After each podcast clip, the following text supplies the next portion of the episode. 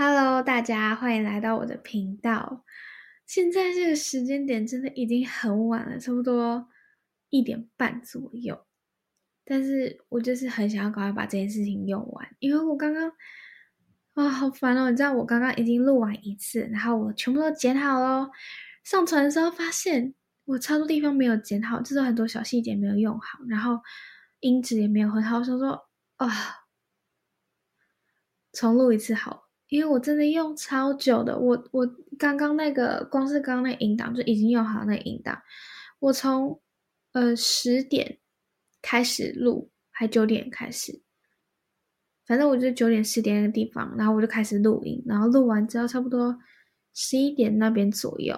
然后我就开始剪到刚刚1点半全部都用好，后来发现那音档根本不能用，所以每次找到这种时候我就觉得很崩溃。好，回到正题呢，就是今天就是想说，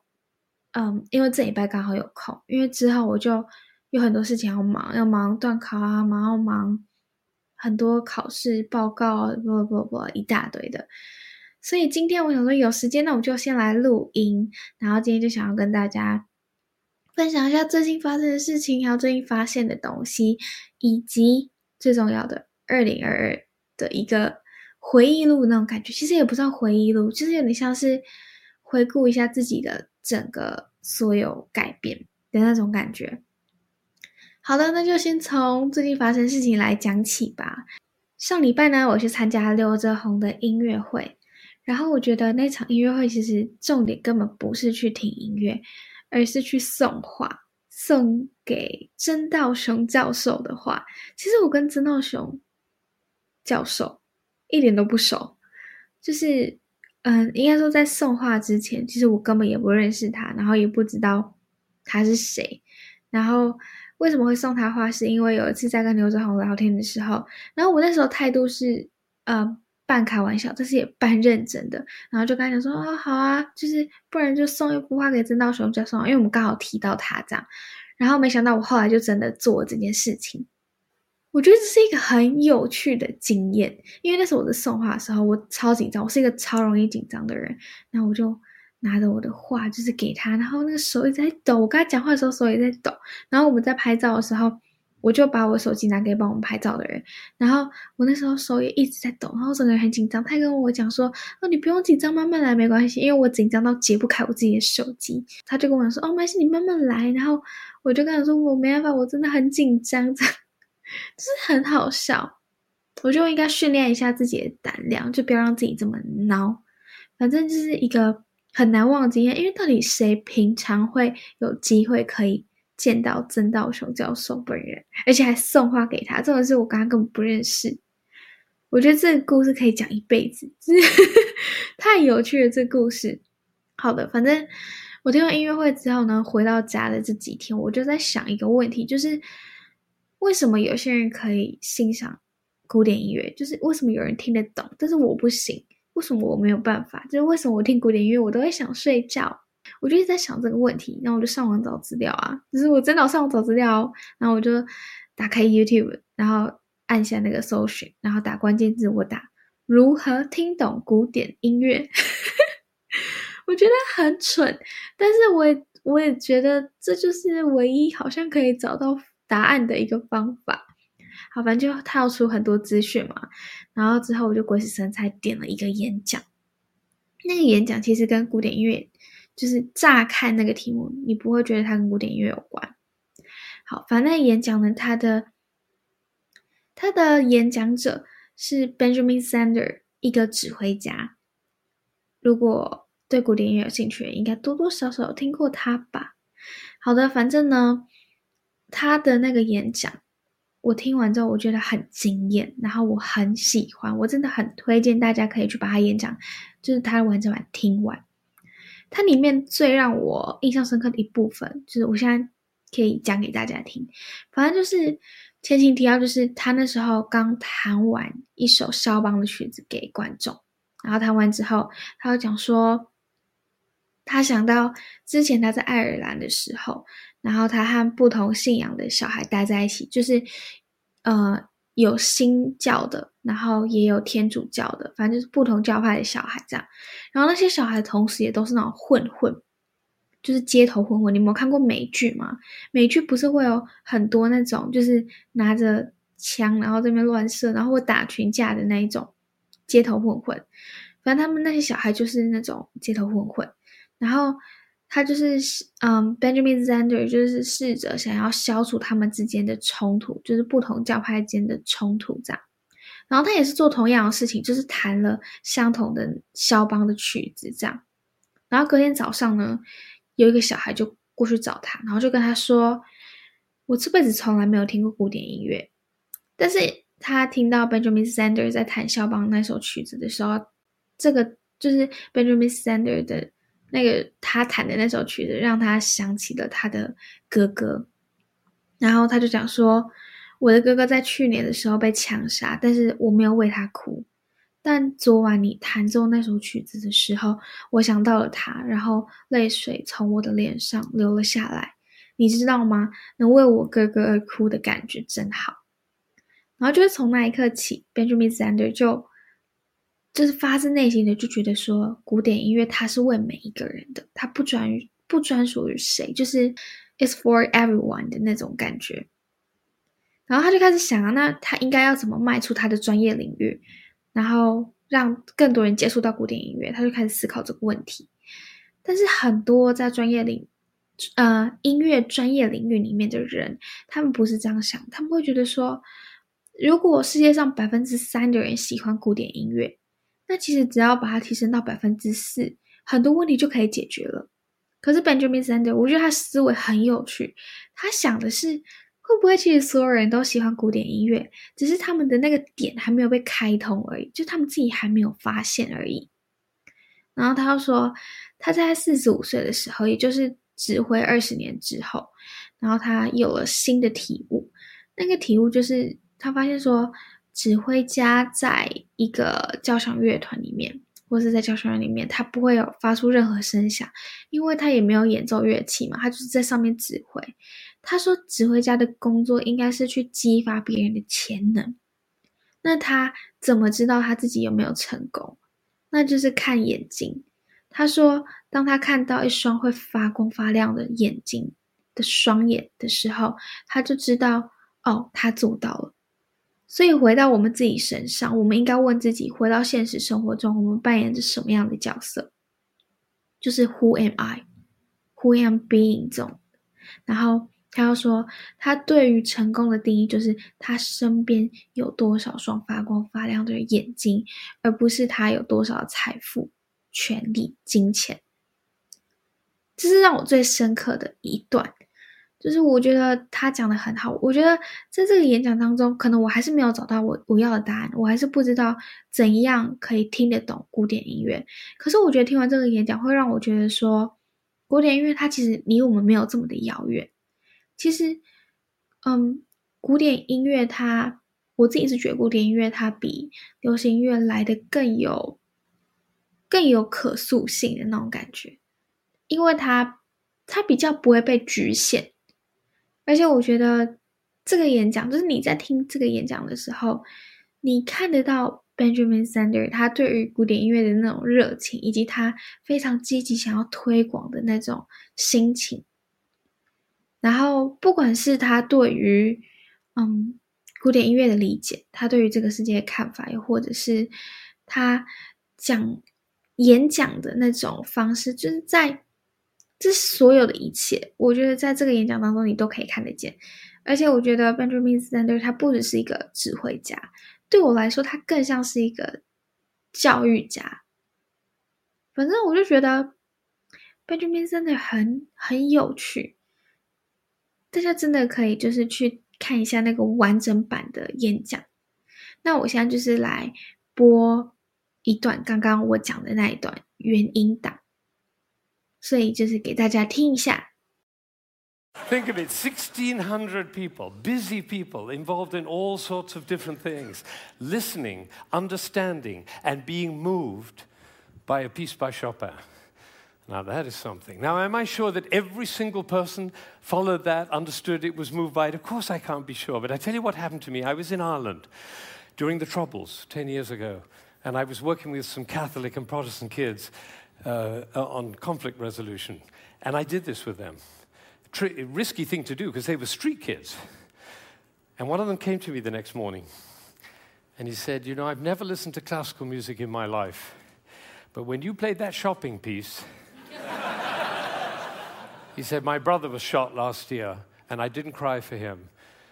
But last night, when you played that piece, he was the one I was thinking about.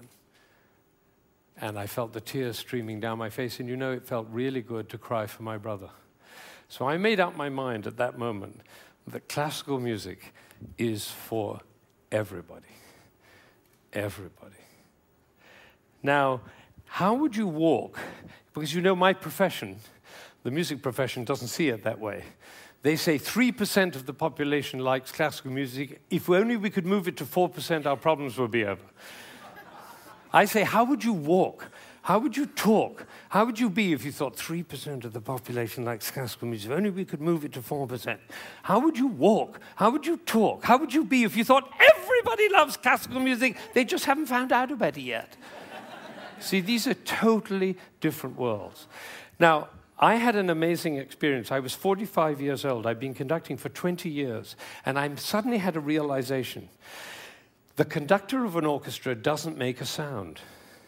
My picture appears on the front of the CD.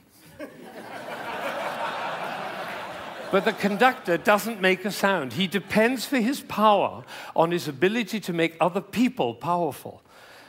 And that changed everything for me. It was totally life-changing. People in my orchestra came up to me and said, Ben, what happened? That's what happened. I realized my job was to awaken possibility in other people. And of course, I wanted to know whether I was doing that. And you know how you find out? You look at their eyes. If their eyes are shining, you know you're doing it. You could light up a village with this guy's eyes.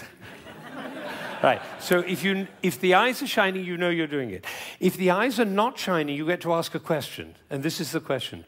Who am I being that my players' eyes are not shining? We can do that with our children, too. Who am I being that my children's eyes are not shining? That's a totally different world. Now, we're all about to end this magical on the mountain week, and we're going back into the world. And I say, it's appropriate for us to ask the question, who are we being as we go back out into the world? And you know, I have a definition of success. For me, it's very simple. It's not about wealth and fame and power. It's about how many shining eyes I have around me. 那为什么我要播这个原音档呢？是因为其实我很怕我刚刚自己的讲解或是翻译翻得没有很好，或者是带了太多我自己个人的想法，所以想说你们可以自己去听，然后自己去理解。我觉得你们也不一定就是要跟我想的一样啦，因为每个人有不同的想法，你们同意也好，不同意也好，都欢迎你们留言跟我讲。那不知道你们听完这个演讲，就是听完他刚刚讲那些之后，有没有不一样的感受呢？好，反正就是我听完这个演讲之后，我就对于 Benjamin Zander 这个人感到很有兴趣，我就上网查他的资料。然后他之前就有发行过好几张 CD 这样，然后我就看了一下，我就发现他发行的 CD 很多几乎都是跟一个音乐家马勒这个音乐家相关。你知道我那时候看到马勒，我觉得很眼熟，就是好像在哪里看过这个名字。因为你讲好像我跟马勒很熟一样，没有，我跟他完全不熟，我根本不认识他，但是就觉得好像在哪里听过，是以前音乐课吗？还是什么时候？我也不知道。好，反正就是我想说，马勒这个人是谁啊？怎么 Benjamin Zander 对马勒情有独钟那种感觉？然后我就上网找资料，然后去听他音乐，然后看了马勒解析，这样我就发现好有趣哦。特别是马勒他的谱上面会写了很多的术语，那种术语就是比如说他会写说啊，这一段你们就不要管指挥家。或是这一段小提琴就自己拉自己的，就是它会有很多这种我觉得很有趣的术语。而且我觉得马勒他的谱嘛，我觉得应该说马勒的音乐很有趣，然后很细腻，他感觉就是他给我感觉很像是他把一个很大的故事，然后他把他自己的一生用成音符，然后音乐就是转换成音符跟音乐来表达，然后来诉说，我就觉得很酷。特别是他有很多小细节，就是你感觉就是会在挖那种宝藏的感觉。因为我有去看解析，当然就是我自己还没有，就是不是专业的，我只是浅浅的看了一下这样，然后我就是有找一些资料看一下，所以我还不是很专业的，我讲的东西可能有可能不对，你们自己就是斟酌听一下这样。好，反正就是我就是看了很多资料嘛，然后我就觉得说马勒他的音乐很细腻，而且有很多小心思在，例如反正我那时候就在听他的第5号交响曲的第4乐章，就是他写给他的爱人艾玛的那一首曲子，然后我就有去看他那个解析，我就发现很有趣，就是可能比如说这一个小调然后代表着什么样的情绪，然后或者是他在里面引用了之前自己的作品，引用里面的什么人物，然后的哪一段，然后代表着什么，然后它里面还有一个我印象深刻的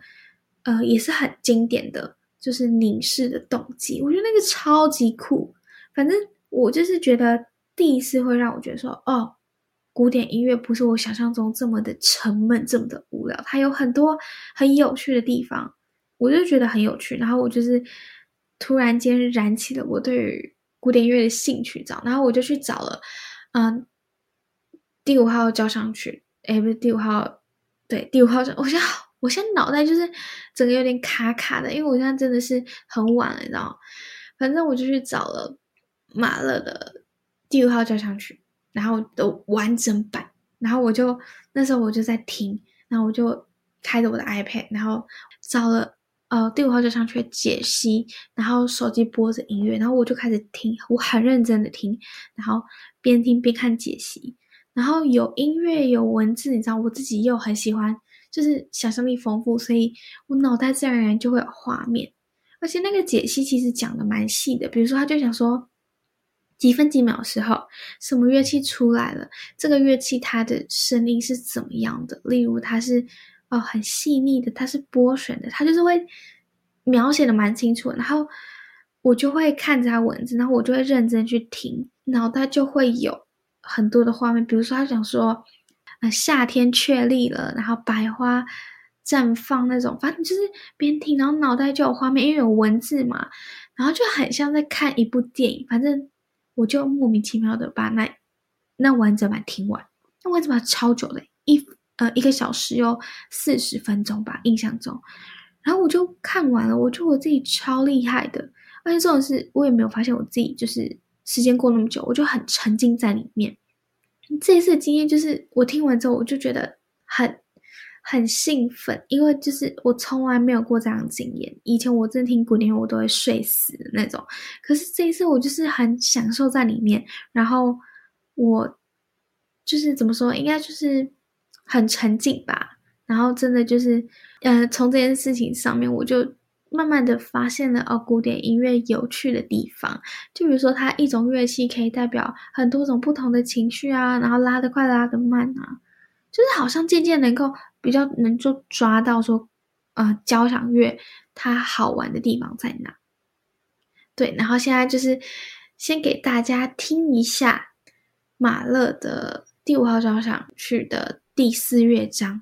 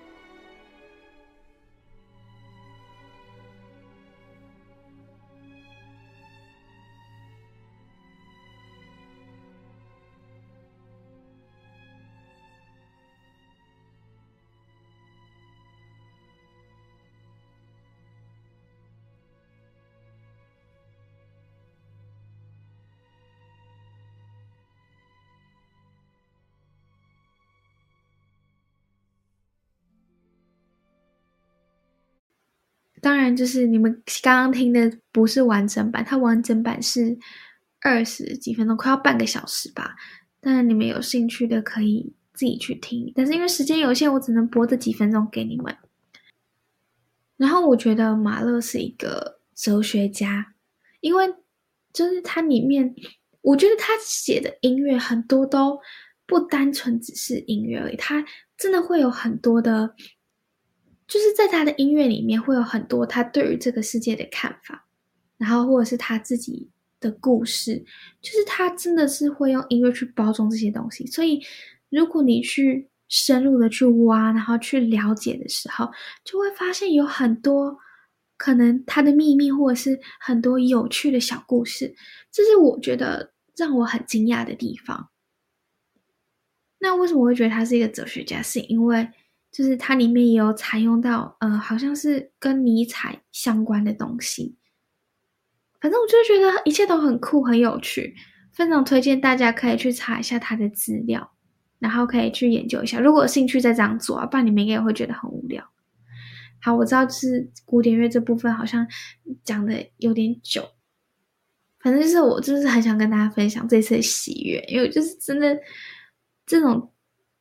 种经验就是我觉得太特别，就是第一次听完古典音乐，然后还是有精神的，然后还会就是想要再继续去了解，我觉得这太酷了。当然这是我自己个人经验。好好讲到今天的重点，好，今天重点就是要讲一下2022我自己的改变有哪些嘛。我觉得最大的改变一定是人际关系嘛，然后我觉得2022是一个非常不管是内在或是外在啊，外在还好，我觉得内在改变真的非常多。我觉得我一辈子忘不了2022这一年，因为太怎么说，就是太起伏了，然后发生太多事情。我觉得以前的自己是一个非常很坚持自己想法的人，然后我很相信自己看见的，我相信自己所坚信的东西，然后我对于别人所讲的，我不会很轻易的就采纳，或是很多时候我根本也就不听，就是很多时候我都只看见我自己想看见的东西。可是后来发生太多事情之后，然后我看见太多事情之后，我就发现其实很多时候可能我所相信的东西不一定是对的，然后慢慢的就是可能真的被打击太多次吧然后渐渐的就是开始会去接纳别人的意见，然后开始去相信一些自己本来不相信的事情。我觉得这是一个很大的改变，然后我发现我整个人变得更柔软更有弹性一点。然后包括就是说以前啊，我好像永远都只会看见别人的不好，就是我会把别人不好一直放大放大再放大，可是现在我渐渐的开始能够把别人的好跟不好分得很开，然后我会尽量去看别人好的地方。当然就是这还包括说，就是最近我发现说，我渐渐的开始比较相信说，这世界上其实坏人没有这么多，其实大家没有我想象中这么的坏，就是其实善良的人也是很多。然后甚至我开始比较不会去对别人有偏见或是讨厌别人。就很奇妙的事情是，我前几天滑着一个我之前很不喜欢的人的 IG 这样，那我看着他，我滑着滑着我就觉得说，其实他也没有我想象中的这么坏，他甚至比其他人单纯很多。他唯一就是会让我就是会让人家觉得他不太好，就是应该说他笨吗？还是说他怎样？就是你知道小心机是每个人都有的，可是大家其实大部分人都藏得很好，可是他的那种心机就是他会把它表现出来。然后你说就是你说他笨吗？还是要说他坦诚？就是感觉就是好啦，看上哪种说法都行，但是我自己就是觉得说他也没有想象中那么的坏。反正我觉得自己在这部分改变了很多。然后再来就是这阵子我突然意识到家人这件事情，我发现家人是一个很坚固的存在。就以前我不这样觉得，应该说以前我先讲现在好了，就是现在我会觉得说家人是一个无论你今天做错什么，或者是你今天做不对什么事情，他们永远会无条件的帮助你，然后永远会站在你这里，他们会不吝啬的不计前嫌的，就是你跌倒了他们就把你扶起来，然后他们永远就是你的靠山，你的护盾那种感觉。但是以前会觉得这一切都理所当然，是你不会意识到这些东西。然后我觉得真正意识到这些东西是在真的就是后面，然后我可能人际关系就是变得很差的时候，然后朋友少了很多，那之后可能我比较关注在身边的人的时候，我就发现我的家人他们给我的爱或是给我的好，这些是不管我身旁的朋友跟我再要好，他们都没有办法给的。就我觉得这很奇妙，就是其实这种事情早该发现，可是我就是这阵子才发现。然后说到人际关系，就是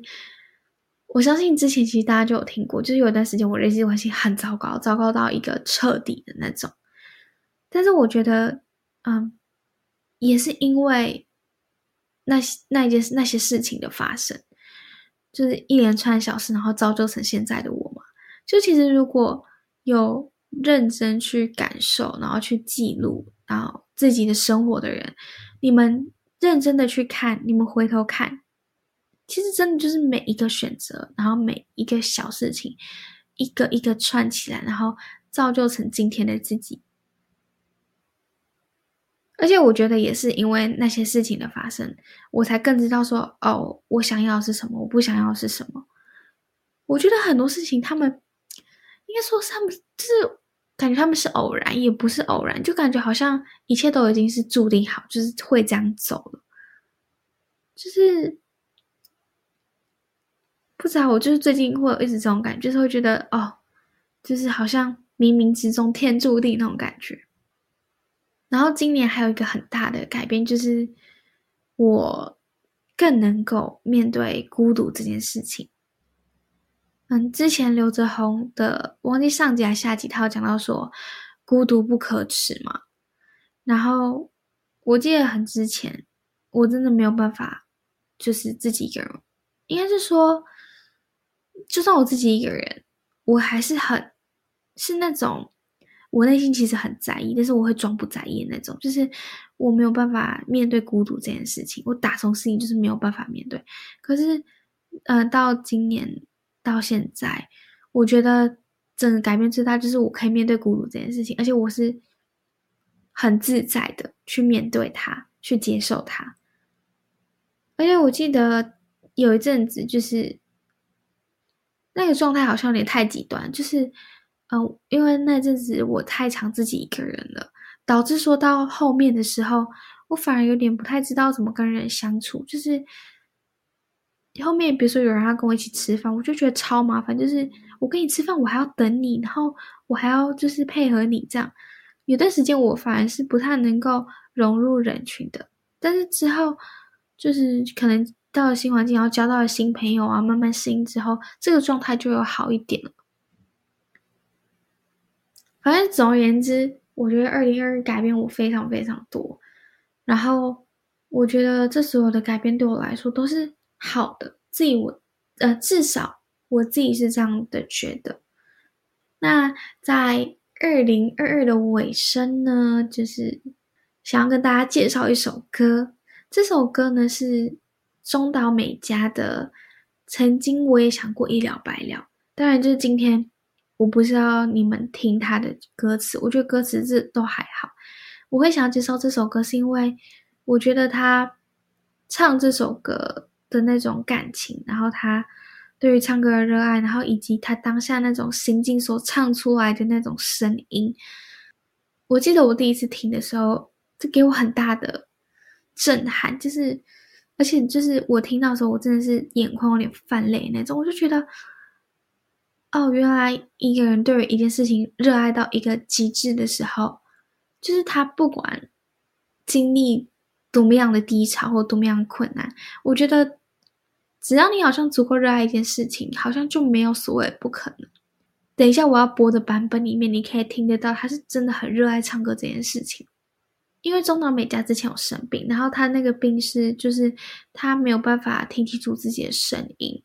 所以他没有办法听清楚自己的声音，他就不太知道说他唱歌的时候该，就是因为他听不到嘛，所以他唱歌的时候他也没有办法控制他唱歌的力度啊、大小啊，所以甚至他自己走音了他都不知道。所以对于一个歌手来说，这是一个很大的打击。当然他后面也有治好，但是其实原本这个当初是被宣告这是一个不可能痊愈的一个病。反正就是他后来生病完之后，静养了半年之后，他就开了巡回演唱会。然后我等一下要播这个版本是一个 live 版，然后是被大家誉为最完美，应该说最不完美却也最完美的一个版本。他的不完美来自于他可能有些微的走音甚至破音，唱的不是很好，可是他的完美来自于他有无限的情感。他其实原本前面就是有，就是他唱之前有讲一段话，然后他讲那段话大概就是讲说他会很努力的把大家的心声唱出来，但是因为就是想说你们大家好像也听不懂，所以我就把那个地方卡掉，所以就直接播歌给大家听。好，反正就是这首歌真的非常好听，然后对，想要推荐给大家，所以就让我们来听中岛美嘉的《曾经我也想过一了百了》。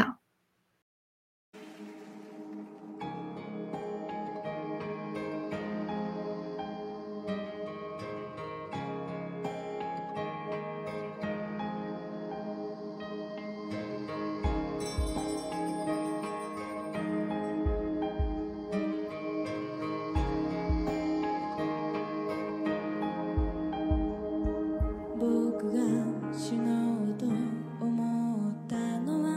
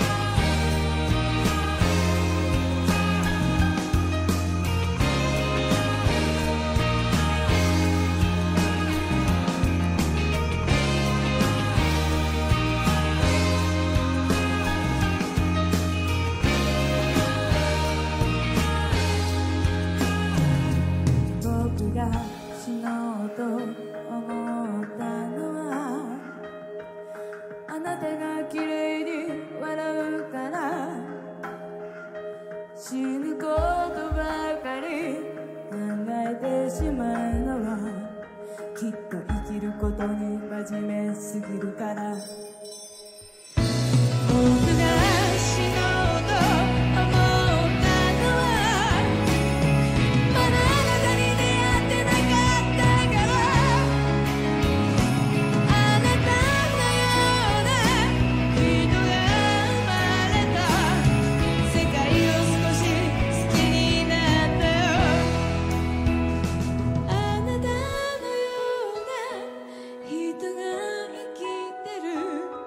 世界に少し期待するよ。